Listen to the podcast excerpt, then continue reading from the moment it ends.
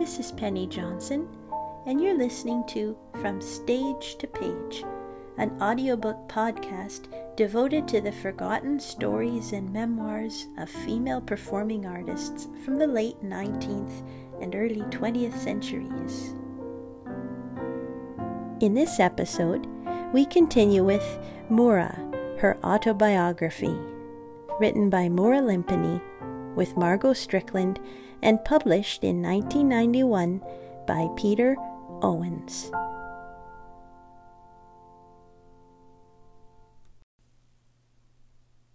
Chapter 2 Two Plates and a Symphony Orchestra. My life in Belgium was so happy. I loved my school, I loved my work, I loved everyone, and everyone loved me. Four years passed, and then the bomb fell.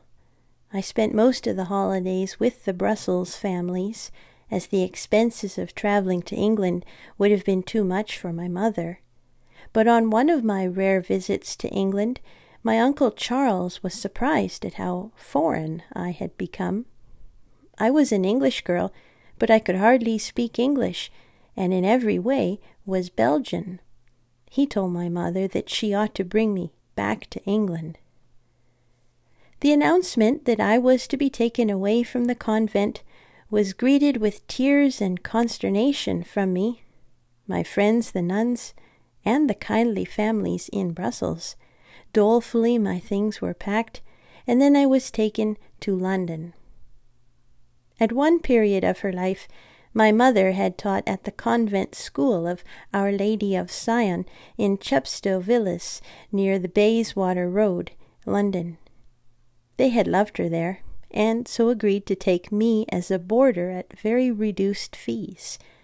It was a great joy when my mother and I were invited to luncheon with my Aunt Dory and my cousins, Peggy and Pat, in their London flat in South Kensington.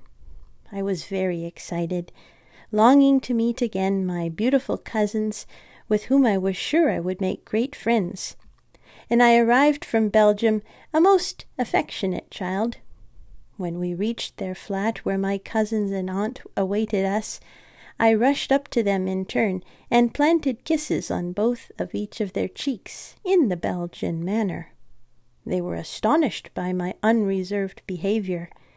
At that time, displays of affection were not done in England.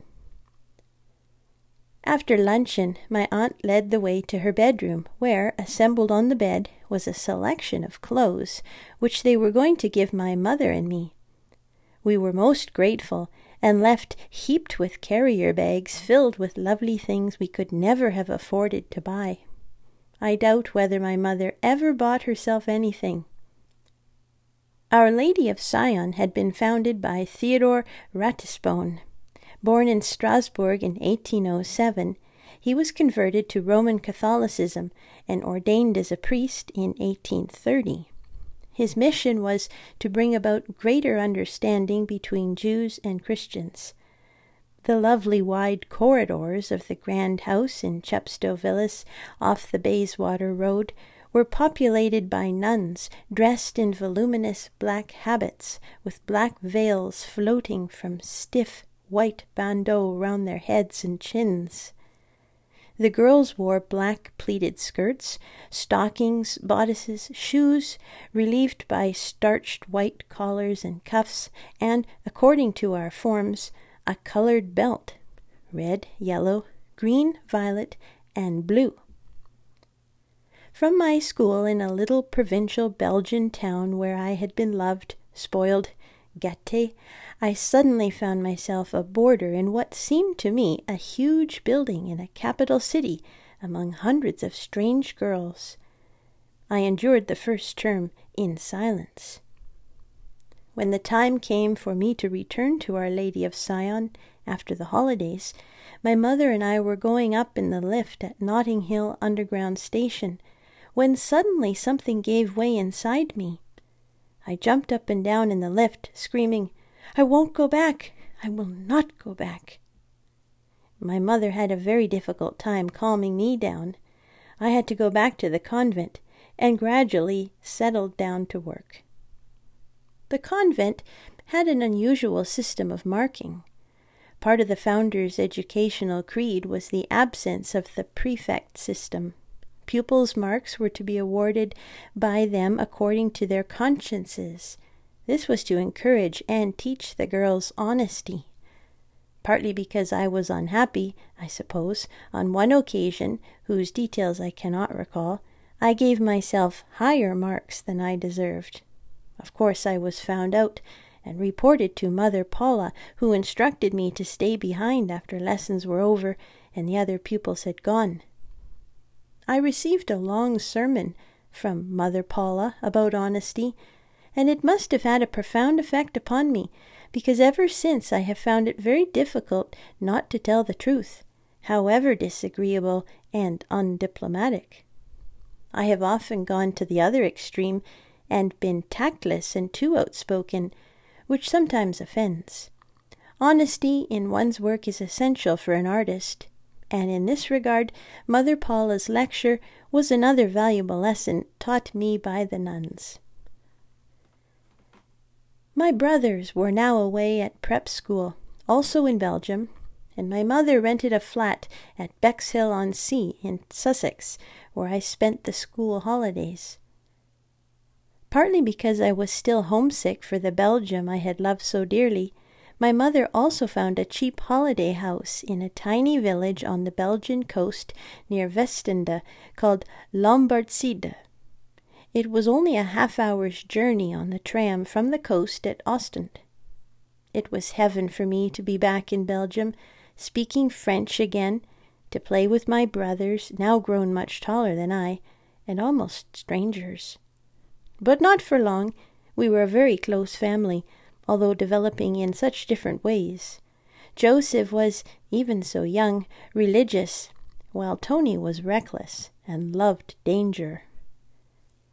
We had a ten minute walk to the beach at Lambertside, where our favorite pastime was digging the wet, ribbed sand after the tide had gone out, and prying succulent mussels from the rocks. We would fill our pails with them and haul them back to the cottage for our mother to boil for our supper. We would crawl round the small stove and watch the black barnacled shells open in the simmering water. They were delicious. There was no piano at the rented house, so as my mother was determined I should not forego my practicing, she arranged for me to go and practice daily on the rickety little upright piano at the local cafe. The owner decided to arrange a concert. He asked a soprano to sing. I was asked to play the piano, and the local newspaper was invited to attend and report this unusual event in the little seaside resort. My mother, brothers, and even my father all sat at small tables, listening to the soprano trilling her high notes, when a young man at the next table, with a notebook on his knee and a pencil in his hand, leaned over towards me confidentially. She's awful, he whispered. He was the newspaper reporter. The soprano finished her song, and it was my turn next. I cannot recall what I played, but when I finished and bowed, I rejoined my family, and he had gone. The following day, I rushed out to the local shop to buy a newspaper and scoured the pages. To my amazement, I read an ecstatic paragraph about the singer. I decided then that I would not always believe what critics wrote.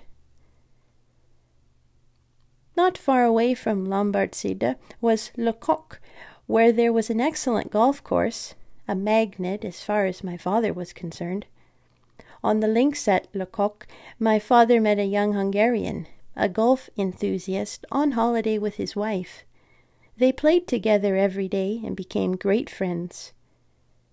At the end of the holidays, the young Hungarian was so impressed with my father and his prowess at golf that he invited him to be his guest in Hungary to teach him the game and advise on the laying out of a golf course on his estate.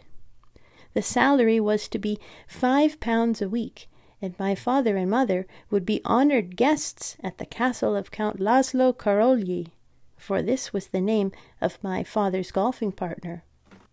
This extraordinary state of affairs was manna from heaven for my parents, always scraping along as best they could. My father could not refuse such a munificent offer from one of the greatest aristocratic families in Hungary. He casually accepted the invitation, and when we three children were back at school in the autumn, my parents took the train to Budapest and the Karolyi estate outside the capital. When my uncle Charlie now Rear Admiral Limpenny, came home on leave, I was invited again to their London flat, and having been at the convent of Our Lady of Sion for some time, I had grown more reserved in my manner. But I still spoke English with a foreign accent. Why can't she be like the other English girls? he asked my mother. Riding, and so on. He offered to pay for half a dozen lessons for me at a riding school in Wimbledon.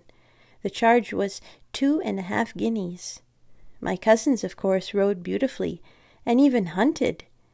But I had never been on a horse in my life. My aunt lent me jodhpurs, boots, and a hacking jacket, together with a hard hat outgrown by my cousins, and off to Wimbledon I went for my first riding lesson. It was the most terrible ordeal for me. First of all, I was terrified of this huge animal, quiet old hack though it may have been, and when I was sitting on it, helped by the instructress, I was even more terrified to find myself so high up on a moving creature that took no notice when I tugged at the reins. I sat rigid with fright like a pole for five lessons. I never took the sixth. After this episode, I think my uncle gave up hope of his niece ever becoming the conventional English teenager he wished for.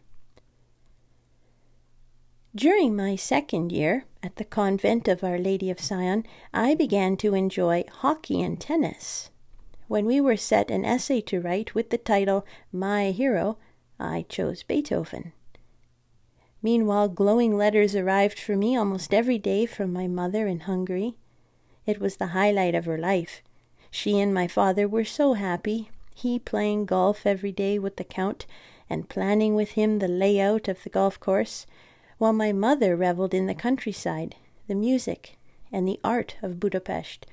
Both my parents were deeply appreciated by their hosts and their families. All this time I had been studying the piano out of school hours with an old friend of my mother's, Professor Ambrose Coviello.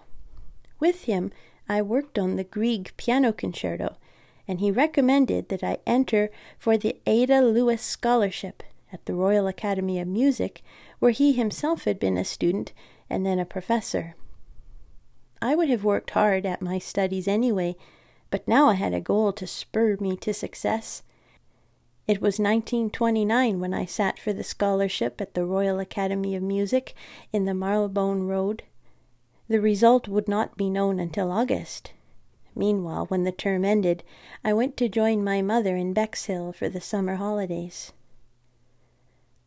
Along the coast, not far from Bexhill, was the old fishing port of Hastings, and its other half, St. Leonard's on Sea. Byron and his sister had spent a holiday in the fishing quarter, and the Duke of Wellington his honeymoon. Decimus Burton, the architect, had designed much of St. Leonard's, but the twin towns had never attained the glamour and celebrity of Brighton. There was great competition among the seaside resorts to attract holiday makers and the powers that be at Hastings and St. Leonard's decided that what was needed was a splendid new concert hall to attract visitors. It was to be built where the towns met. Some attractive public gardens had been created above an outcrop of natural rock, the White Rock. The White Rock Pavilion at Hastings was soon opened and launched with great eclat, drawing all the noted musicians of the day and devoted audiences. The well known conductor Basil Cameron appeared weekly during the season, and when my mother heard that a boy prodigy was to play the piano at one of the concerts at the pavilion, she obtained tickets for herself and me. The pavilion faced the sea, sun and promenade, So far in my life I had practiced and practiced, and I had sat for many examinations and passed all of them, musical and scholastic, but I had never attended a single concert. The excitement and anticipation of sitting in the audience that summer's afternoon at Hastings is something I shall never forget. I have no recollection of the program, but was deeply impressed by Cameron, an elegantly garbed figure in white tie and tails, baton in hand. The boy soloist's name I have long forgotten. I have related how the nuns at Tongres had taught me humility, and the nuns in London honesty. In the interval, I turned to my mother. Oh, mummy, I cried, couldn't I play with the orchestra? So when we returned to Bexhill, my mother composed a letter to the conductor. To our surprise, Mr. Cameron replied that he would be prepared to hear me play, naming a date and time at the White Rock Pavilion. For this crucial audition, I played the Mendelssohn G minor piano concerto. Mr. Cameron was agreeably surprised and told us he would be delighted if I would play with his orchestra, but the soloists for the concert season at Hastings were already engaged. Would I play at Harrogate on 8th August? 8th August? That was ten days before my thirteenth birthday. We joyfully agreed. What would I play? Mr. Cameron asked. The only concerto I had memorized was the Mendelssohn in G minor, which I had studied with Jules Debefve at Liège and had just played. Mr. Cameron suggested that I should therefore play this work. Then he turned to my mother. What is her full name? he asked. Moura Johnston, she replied. Moura is a good concert name, commented Mr. Cameron thoughtfully, but Johnston does not go with it. I suppose he meant that Moura sounded like the kind of romantic and exotic name beloved by concert goers, while Johnston sounded too prosaic. What is your maiden name? he asked my mother. Limpenny, answered my mother, stressing the first syllable. A bit better, remarked the conductor, repeating the name, savoring the sound. He still seemed dissatisfied. What about the old spelling? my mother suggested helpfully. It is L Y M P A N Y. Perfect! exclaimed Basil Cameron. So in a few moments I became Moura Lympany, and I have remained Moura Lympany all my life. At that time it was believed impossible for an Englishman or Englishwoman to succeed in the world of classical music or ballet without assuming a foreign name. Families of budding soloists held conferences with agents and impresarios to invent a new name for the artist. Thus, Sarah Nelson, the cellist, became Zara Nelsova. Peggy Hookham became Margot Fonteyn, Lillian Alicia Marks was transformed by Diaghilev into Alicia Markova. There was no need for me to pretend. My slight foreign accent was genuine, and so was my name. But I was an English girl. Everybody loved the name Moura Lympany, except my Johnston nun aunts, who feared the loss of my father's name Johnston might suggest that I was illegitimate. I could hardly believe that I was to play with a real orchestra under a well known conductor. It was an extraordinary development, and the concert at Harrogate was not far away. All my energies were now directed to preparing for this most vital debut. The fee was to be five guineas, which would cover the train fares, hotel, and all expenses.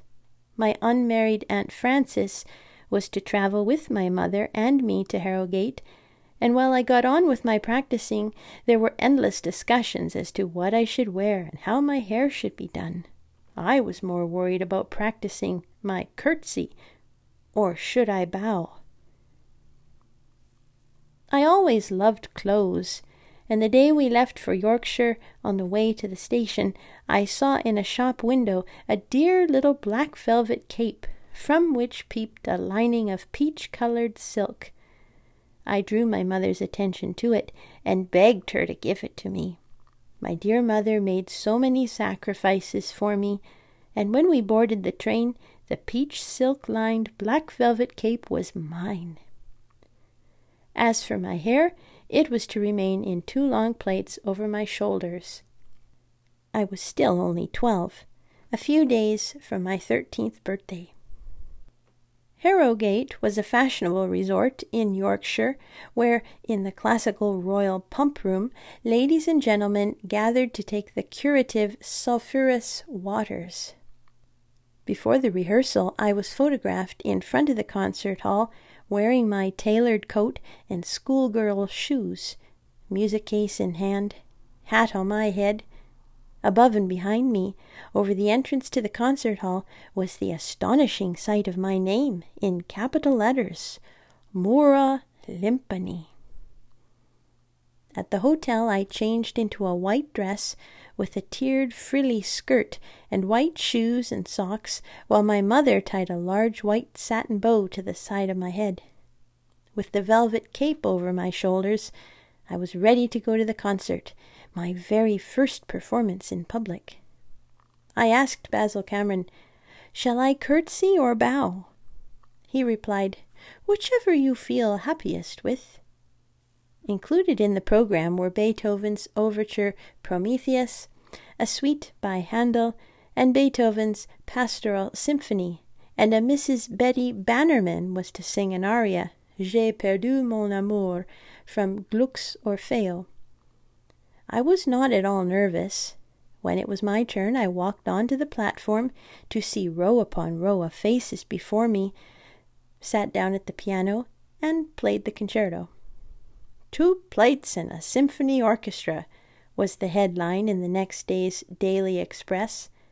The reporter described me as a quaint little figure sitting among the Harrogate Municipal Orchestra at the huge grand piano, creating a piquant contrast to the symphonic thunders of which she was the center.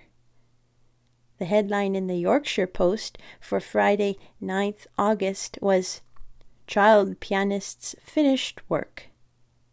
And below came these comments. When these gifted young people essay works of a more exacting nature, we are apt to forget the music in marveling at their mere ability. Miss Lympany was well advised in choosing Mendelssohn's elegant piano concerto in G minor. Her youthfulness was symbolized by the large bow in her curly hair, gave a finished and pleasing performance. The music is peculiarly youthful, one might say almost girlish. Miss Lympany's technique was fluent, neat, and she chose her variations of color and force with correct taste. And then, wonder of wonders, a letter arrived announcing that I had won the scholarship to the Royal Academy of Music and was to start there in September.